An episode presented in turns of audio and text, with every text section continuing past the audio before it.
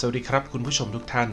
ขอต้อนรับสู่ MJU Library Movie Podcast ที่จะมาบอกกล่าวเล่าหนังดีๆ ที่คอหนังทุกท่านต้องดูให้ได้ วันนี้จะพาคุณผู้ชมไปพบกับภาพยนตร์เรื่อง Forrest Gump เข้าฉายครั้งแรกเมื่อปี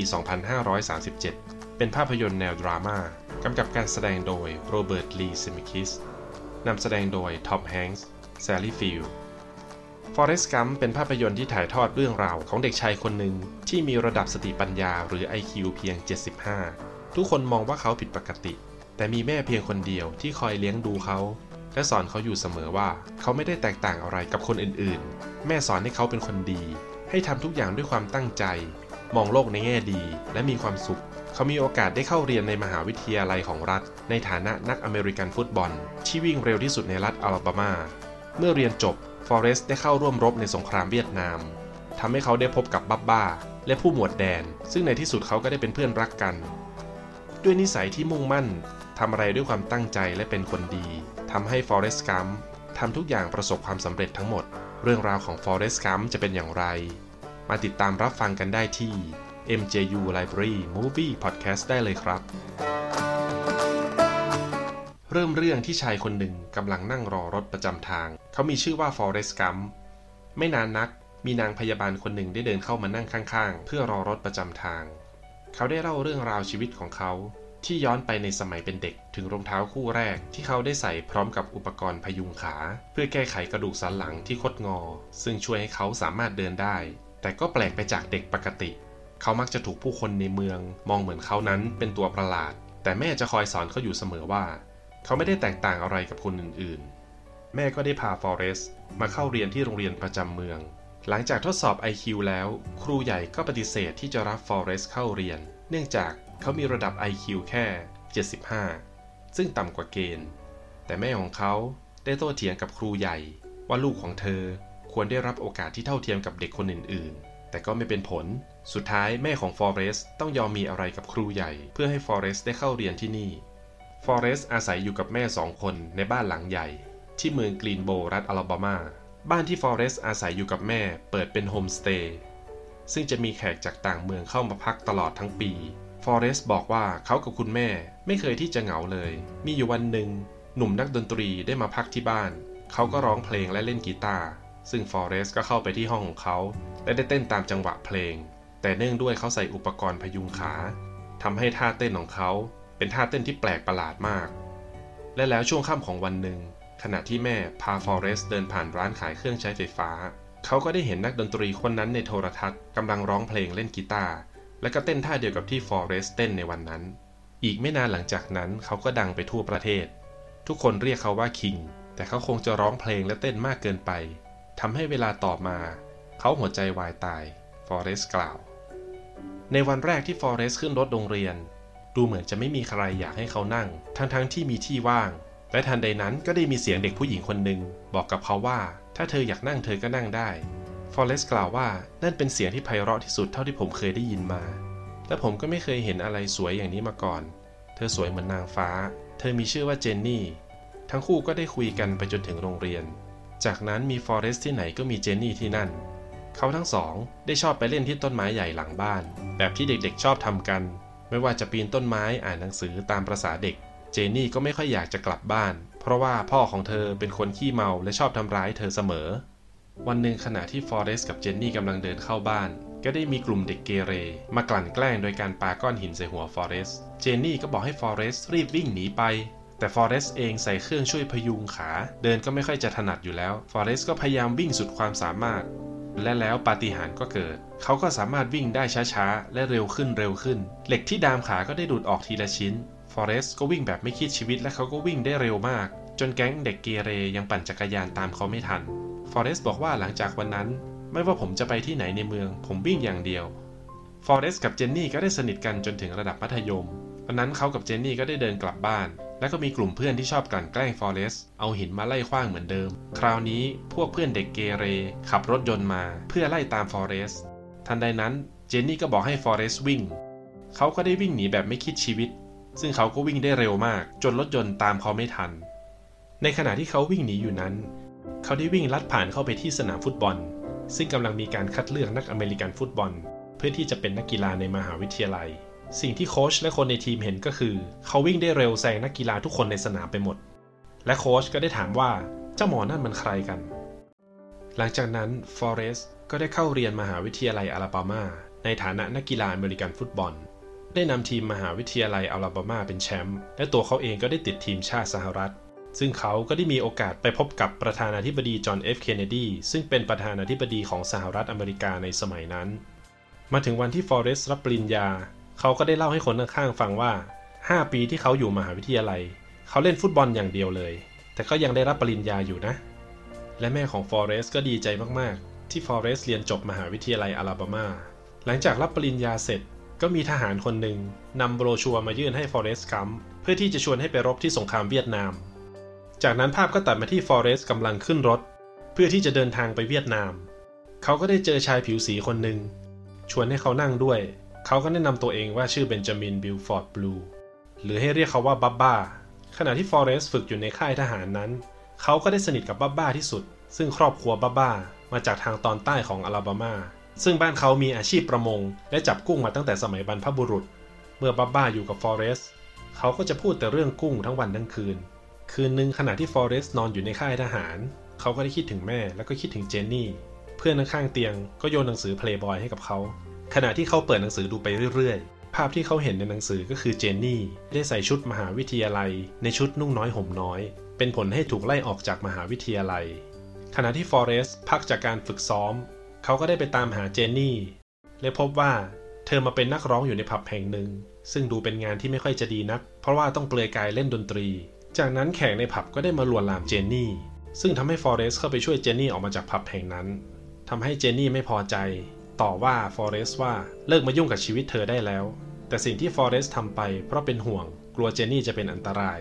สิ่งที่เขาแค่อยากจะมาบอกเจนนี่ก็คือว่า เขากำลังจะไปรบที่สงครามเวียดนาม ก่อนจากกันเจนนี่ก็ได้บอกฟอเรสว่า หากเกิดอะไรขึ้น อย่าทำตัวเป็นฮีโร่ให้วิ่งหนีอย่างเดียว และทั้งคู่ก็ได้จากกันอีกครั้งฟอเรสก็ได้เดินทางมาถึงเวียดนามพร้อมกับป้าบ้าและเพื่อนๆ ที่นี่เขาได้เจอกับผู้หมวดแดน ซึ่งเป็นผู้บังคับบัญชาฟอเรสที่เวียดนาม และผู้หมวดแดนก็มาจากครอบครัวทหาร ซึ่งเป็นทหารกันมาตั้งแต่บรรพบุรุษ และทุกคนก็พร้อมที่จะตายในสงคราม รวมทั้งผู้หมวดแดนด้วย และผู้หมวดแดนก็ได้พาทหารออกลาดตระเวนไปตามพื้นที่ต่างๆ ของเวียดนาม จากนั้นฝนก็ได้ตกลงมาอย่างหนักเป็นเวลายาวนานมาก ฟอเรสได้เจอฝนทุกรูปแบบที่ชีวิตเขาไม่เคยเจอมาก่อนและในคืนหนึ่งขณะที่ฝนตกลงมาอย่างหนักบ้าบ้ากับฟอเรสได้หันหลังพิงกันบ้าบ้าก็ได้ถามฟอเรสว่าหลังจากปลดประจำการทหารแล้ว สนใจจะไปทำธุรกิจกุ้งที่บ้านของเขาไหมฟอเรสต์ก็ตอบตกลงทันที ซึ่งบับบ้าเองก็ดีใจมากๆ ที่ฟอเรสต์จะไปเป็นหุ้นส่วนด้วย ในขณะที่ฟอเรสต์อยู่เวียดนาม เขาก็ได้เขียนจดหมายถึงเจนนี่ตลอด ส่วนชีวิตเจนนี่เองก็ได้กลายเป็นพวกฮิปปี้ ออกเดินทางเล่นดนตรีไปกับเพื่อนๆ ทั่วสหรัฐอเมริกา ขณะที่ฟอเรสต์และเพื่อนๆกำลังเดินลาดตระเวนอยู่ ฝนก็หยุดตกทันทีจากที่ตกลงมาต่อเนื่องหลายวันทันใดนั้นกลุ่มทหารของฟอเรสต์ก็ได้ถูกซุ่มโจมตีจากข้าศึก ซึ่งผู้หมวดแดนดูท่าทีแล้วไม่น่าจะต่อสู้ได้ ทั้งเสียงปืนเสียงระเบิดตามมามากมาย จึงสั่งให้ถอยทัพ แล้ววิทยุบอกหน่วยเครื่องบินให้มาทิ้งระเบิดบริเวณนั้น และบ้าบ้าเองก็บอกให้ฟอเรสต์รีบวิ่งออกมา ฟอเรสต์เขาวิ่งตามที่บ้าบ้าบอกก็วิ่งแบบไม่คิดชีวิต เขาก็มารู้สึกตัวอีกทีว่า เขาได้วิ่งเร็วเกินไป ได้ทิ้งบ้าบ้าหมวดแดนและเพื่อนๆไว้ด้านหลัง ทันใดนั้นเขาจึงกลับเข้าไปตามหาเพื่อนๆ ภาพที่เขาเห็นคือเพื่อนๆโดนยิงโดนระเบิดบาดเจ็บกันเป็นแถว และทุกคนก็ขอความช่วยเหลือฟอเรสต์จึงแบกเพื่อนๆออกมาทีละคน คนแล้วคนเล่าแต่ก็ยังไม่เจอบ้าบ้าและหมวดแดน จนในที่สุดเขาก็เจอหมวดแดน แต่หมวดแดนไม่ยอมให้ฟอเรสต์ช่วย เพราะเขาวางแผนที่จะตายในสนามรบอยู่แล้ว แต่ฟอเรสต์ก็ไม่ฟัง อุ้มหมวดแดนมาส่งในที่ปลอดภัย แล้วเขาก็กลับเข้าไปตามหาบ้าอีกครั้ง และครั้งนี้เขาก็พบบ้าซึ่งบาดเจ็บสาหัสมาก ขณะที่เขาอุ้มบับบ้าแล้ววิ่งออกมา เป็นจังหวะที่เครื่องบินกำลังทิ้งระเบิด หากฟอเรสต์วิ่งช้ากว่านี้เขากับบับบ้าก็คงตายไปแล้ว เขาอุ้มบับบ้าออกมาในจุดที่ปลอดภัย พร้อมเพื่อนทหารคนอื่นๆ จากนั้นไม่นานบับบ้าก็เสียชีวิต ซึ่งทำให้ฟอเรสต์เสียใจมากๆ และเขาก็ได้รับบาดเจ็บจากการโดนยิงที่ก้น ขณะที่ฟอเรสต์พักรักษาตัวอยู่ที่โรงพยาบาล เขาก็ได้พบว่าผู้หมวดแดนนอนอยู่เตียงข้างๆนี้เอง แต่ดูท่าทางผู้หมวดแดนจะซึมเศร้ามากๆ ราะว่าโดนตัดขาทั้งสองข้างทิ้ง และในคืนหนึ่งผู้หมวดแดนก็ได้ตัดพ้อฟอเรสว่าไม่น่าช่วยเขาไว้เลยทำให้เขาต้องกลายเป็นคนพิการขาด้วนแบบนี้ น่าจะปล่อยให้เขาตายอย่างมีเกียรติในสนามรบ ฟอเรสก็งงกับสิ่งที่เกิดขึ้น จากนั้นก็ได้มีทหารคนหนึ่งนำจดหมายหลายฉบับ มาให้ฟอเรสทั้งหมดเป็นจดหมายของเจนนี่ที่เขียนตอบกลับมา เขาก็ดีใจมากๆ ขณะที่ฟอเรสพักรักษาตัวอยู่ที่โรงพยาบาล เขาก็ได้รู้จักกับกีฬาชนิดหนึ่งชื่อว่าปิงปอง เขาก็ลองหัดเล่นดู และลองฝึกซ้อมอย่างตั้งใจ ปรากฏว่าเขาเล่นปิงปองได้ดีมากๆ จนไม่มีใครสู้เขาได้ หลังจากที่พักรักษาตัวเสร็จ เขาก็เข้าพิธีรับเหรียญกล้าหาญจากประธานาธิบดีสหรัฐ หลังจากที่เขารับเหรียญกล้าหาญเสร็จ เขาได้ออกมาเดินเล่นแถวๆทำเนียบขาว ขณะนั้นมีการชุมนุมประท้วง ต่อต้านการส่งคนไปเป็นทหาร และทำสงครามกับเวียดนาม ซึ่งในที่นั้นมีคนมาชุมนุมอยู่หลายพันคน จากนั้นก็มีแกนนำผู้ชุมนุมต้อนฟอเรสต์ให้ไปเข้าแถว และเขาก็ได้มีโอกาสได้ขึ้นพูดบนเวทีต่อหน้าคนหลายพันคน ขณะที่เขาแนะนำตัวเองก่อนจะลงจากเวทีว่าเขาชื่อฟอเรสต์กัมทันใดนั้นก็ได้มีเสียงผู้หญิงคนหนึ่งตะโกนเรียกชื่อเขา นั่นก็คือเจนนี่นั่นเอง เขาทั้งสอง รีบเดินเข้าไปหากันแล้วกอดกันด้วยความดีใจ ท่ามกลางเสียงปรบมือโห่ร้องของผู้ชุมนุมทั้งหลาย และคืนนั้นฟอเรสต์กับเจนนี่ก็ได้คุยกัน หลังจากที่ไม่ได้เจอกันนาน เจนนี่เป็นแฟนกับหนุ่มคนหนึ่งซึ่งอยู่ในกลุ่มผู้ชุมนุมนั้น เจนนี่กับแฟนหนุ่มก็ได้ทะเลาะและมีปากเสียงกัน แฟนหนุ่มของเจนนี่ได้ลงไม้ลงมือกับเจนนี่ทำให้ฟอเรสต์ปรีเข้าไปต่อยแฟนของเจนนี่ และทั้งคู่ก็สู้กันตะลุมบอน เจนนี่กับฟอเรสต์ก็ได้ถูกเชิญออกจากกลุ่ม และทั้งคู่ก็ได้เดินคุยกันอยู่ในเมืองทั้งคืน เจนนี่ก็ได้เล่าเรื่องต่างๆ ที่เธอไปพบไปเจอมา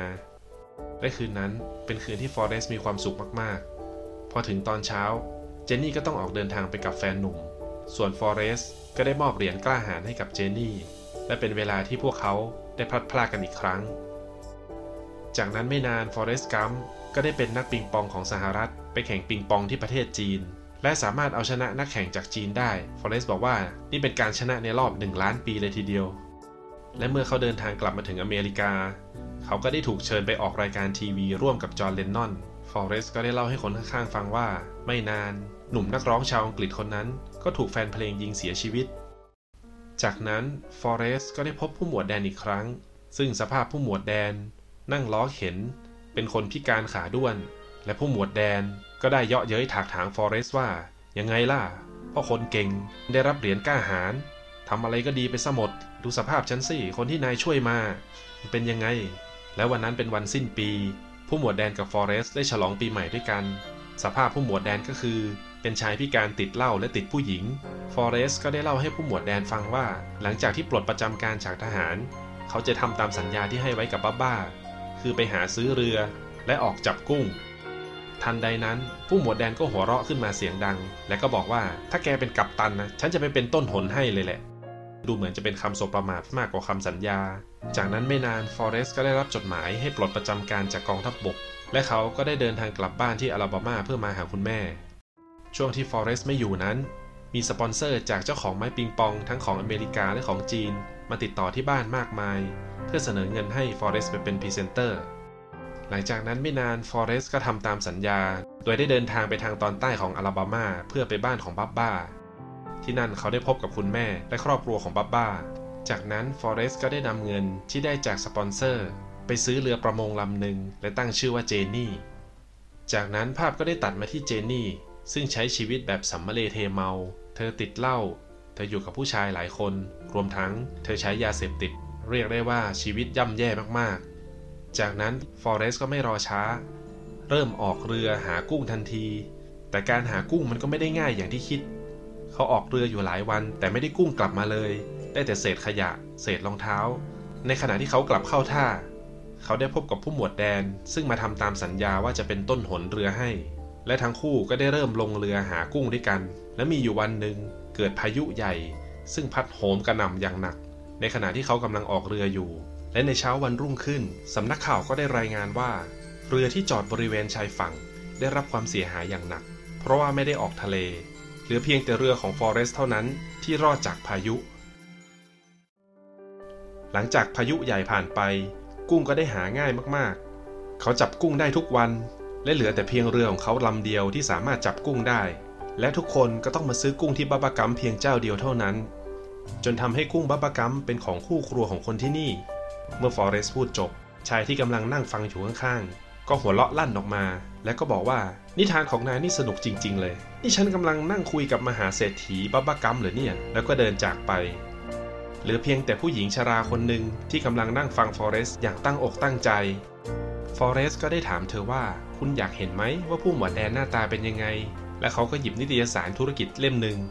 ซึ่งมีตัวเขาและผู้หมวดแดน ได้ถ่ายรูปขึ้นหน้าปกนิตยสารนั้น ให้ผู้หญิงชราข้างๆ ได้ดู ฟอเรสได้กล่าวว่า ผู้หมวดแดนได้ขอบคุณเขา ที่เขาช่วยชีวิตของผู้หมวดแดนไว้ในสงครามเวียดนาม และผู้หมวดแดนก็ดูมีความสุขมากๆ แบบที่ไม่เคยเห็นมาก่อน ขณะที่ฟอเรสกับผู้หมวดแดนกำลังนั่งกินอาหารอยู่บนเรือ เขาก็ได้รับข่าวร้ายจากคุณหมอ บอกว่าคุณแม่กำลังป่วยหนัก ให้รีบกลับมาที่บ้านด่วน ฟอเรสก็ไม่พูดพร่ำทำเพลงกระโดดลงเรือไปเลย เมื่อฟอเรสมาถึงที่บ้าน เขาก็ได้ถามคุณแม่ว่า คุณแม่เป็นอะไรเหรอ สิ่งสุดท้ายที่คุณแม่บอกกับฟอเรสคือ ความตายคือส่วนหนึ่งของชีวิต มันถึงเวลาของแม่แล้ว และทุกคนก็ต้องเป็นแบบนี้ สวรรค์ลิขิตให้แม่มาเป็นแม่ของลูก และแม่ก็ทำได้ดีที่สุดแล้ว แต่ฟอเรสต์ก็ยังไม่เข้าใจว่าลิขิตชีวิตของเขานั้นคืออะไร แม่ก็บอกว่า ลูกก็ต้องค้นหาลิขิตชีวิตตัวเอง จนกว่าจะรู้ จนกว่าจะเข้าใจ ชีวิตมันก็เหมือนกล่องช็อกโกแลตเราไม่รู้หรอกว่าข้างในกล่องจะมีช็อกโกแลตแบบไหนให้เราได้ชิม จากนั้นแม่ของฟอเรสต์ก็ได้จากไปอย่างสงบ เมื่อฟอเรสต์มีฐานะร่ำรวยขึ้นมา เขาก็ได้บริจาคเงินสร้างโบสถ์สร้างโรงพยาบาล และเขาก็บอกว่าผู้หมวดแดนได้แนะนำให้เขาลงทุนซื้อหุ้นในบริษัทผลไม้ ชื่อบริษัท Apple Computer ผู้หมวดแดนบอกว่าจะทำให้เขาสบายไปตลอดชาติ และเขาก็ยกหุ้นบริษัทกว่าครึ่งหนึ่งให้คุณแม่ของบับบ้า ส่วนฟอเรสก็ได้ทำงานเป็นคนตัดหญ้าให้กับสนามฟุตบอลในเมืองกรีนโบรัฐอลาบามา ซึ่งเขาก็ชอบมากๆ แต่ทุกครั้งที่ฟอเรสอยู่บ้านเงียบๆคนเดียว เขาก็จะคิดถึงแม่และก็เจนนี่ วันหนึ่งในขณะที่เขากำลังตัดหญ้าที่บ้านอยู่ เจนนี่ก็ได้กลับมาหาฟอเรสและเธอก็ได้ใช้ชีวิตอยู่กับฟอเรสที่นี่ ฟอเรสบอกว่ามันเหมือนชีวิตในวัยเด็กที่ผมกับเจนนี่อยู่ด้วยกันตลอดเวลา ทั้งคู่ก็ได้กลับไปที่ต้นไม้ใหญ่หลังบ้านและขึ้นไปปีนป่ายเหมือนตอนเด็กๆ และเจนนี่ก็ได้มอบของขวัญชิ้นหนึ่งให้กับฟอเรสนั่นก็คือรองเท้าที่ใช้สำหรับวิ่ง และคืนนั้นฟอเรสก็ขอเจนนี่แต่งงาน แต่เจนนี่ก็ปฏิเสธ ฟอเรสก็ได้บอกเจนนี่ว่า ถึงแม้ผมจะไม่ใช่คนฉลาด แต่ผมก็รู้ว่าความรักนั้นคืออะไร และแล้วคืนนั้นทั้งคู่ก็ได้มีสัมพันธ์ลึกซึ้งกันพอถึงตอนเช้าเมื่อฟอเรสตื่นขึ้นมา เขาก็พบเหรียญกล้าหาญที่เคยให้เจนนี่ไว้วางอยู่ตรงหมอนข้างๆ และเจนนี่ก็ได้ออกจากบ้านแล้วก็จากเขาไปอีกครั้ง ฟอเรสก็ไม่เข้าใจว่ามันเกิดอะไรขึ้นกับเขา วันหนึ่งขณะที่เขานั่งอยู่หน้าบ้าน เขาก็ได้ตัดสินใจวิ่งออกนอกบ้าน แล้ววิ่งไปเรื่อยๆ เขากะจะวิ่งไปให้สุดเมืองกรีนโบ แต่แล้วเขาก็วิ่งไปเรื่อยๆ แล้วก็วิ่งข้ามรัฐอลาบามา แล้วก็วิ่งไปทั่วประเทศตั้งแต่ตะวันออกจนถึงตะวันตก ขณะที่นักข่าวทำข่าวฟอเรสออกโทรทัศน์ เจนนี่เอง ขณะนั้นกำลังทำงานที่ร้านอาหาร ได้เห็นฟอเรสในทีวี และนักข่าวก็ได้มาสัมภาษณ์ฟอเรสว่า คุณวิ่งเพื่ออะไร คุณมีเหตุผลอะไรในการวิ่ง เพื่อสันติภาพ หรือเพื่ออะไร ฟอเรสก็ตอบว่าผมไม่รู้เหมือนกัน ผมอยากวิ่งผมก็วิ่ง และฟอเรสก็เริ่มมีคนติดตามมากมาย ที่สนใจมาวิ่งกับเขาหลายสิบคน ไม่ว่าฟอเรสจะวิ่งไปที่ไหน คนกลุ่มนี้ก็จะวิ่งตามไปด้วยฟอเรสก็ได้วิ่งมา 3 ปีกว่าๆจากนั้นเขาก็หยุดวิ่งเฉยๆ และก็บอกว่าอยากกลับบ้าน เมื่อฟอเรสกลับมาถึงบ้านไม่นานนัก เขาก็ได้รับจดหมายจากเจนนี่ เป็นเหตุผลที่ว่าวันนี้ผมถึงมานั่งรอรถอยู่ตรงนี้ไง แล้ววันนี้ผมก็มาหาเจนนี่ตามที่จดหมายเขียนไว้ และหญิงชาราข้างๆ ก็ได้หยิบจดหมายมาดูที่อยู่ แล้วก็บอกฟอเรสว่า เธอไม่จำเป็นต้องนั่งรถโดยสารประจำทางหรอก เพราะมันอยู่ใกล้แค่นี้เอง ทันใดนั้นฟอเรสก็ได้รีบวิ่งไปที่อพาร์ตเมนต์ของเจนนี่ในทันที จากนั้นฟอเรสและเจนนี่ก็ได้เจอกันอีกครั้ง ขณะที่เขาทั้งคู่กำลังคุยกัน ก็ได้มีผู้หญิงคนหนึ่งพาเด็กตัวเล็กๆ มาส่งให้เจนนี่ และเด็กผู้ชายคนนั้นก็เป็นลูกชายของฟอเรสกัมและเจนนี่นั่นเองฟอเรสถึงกับอึ้งและก็พูดอะไรไม่ออก เจนนี่ได้บอกกับฟอเรสว่า เธอป่วยเป็นโรคโรคหนึ่งจากการติดเชื้อไวรัส ซึ่งไม่รู้ว่าเป็นโรคอะไร และหมอก็ไม่มีทางรักษาด้วยฟอเรสจึงชวนเจนนี่กับลูกไปอยู่บ้านที่กรีนโบรัฐอลาบามา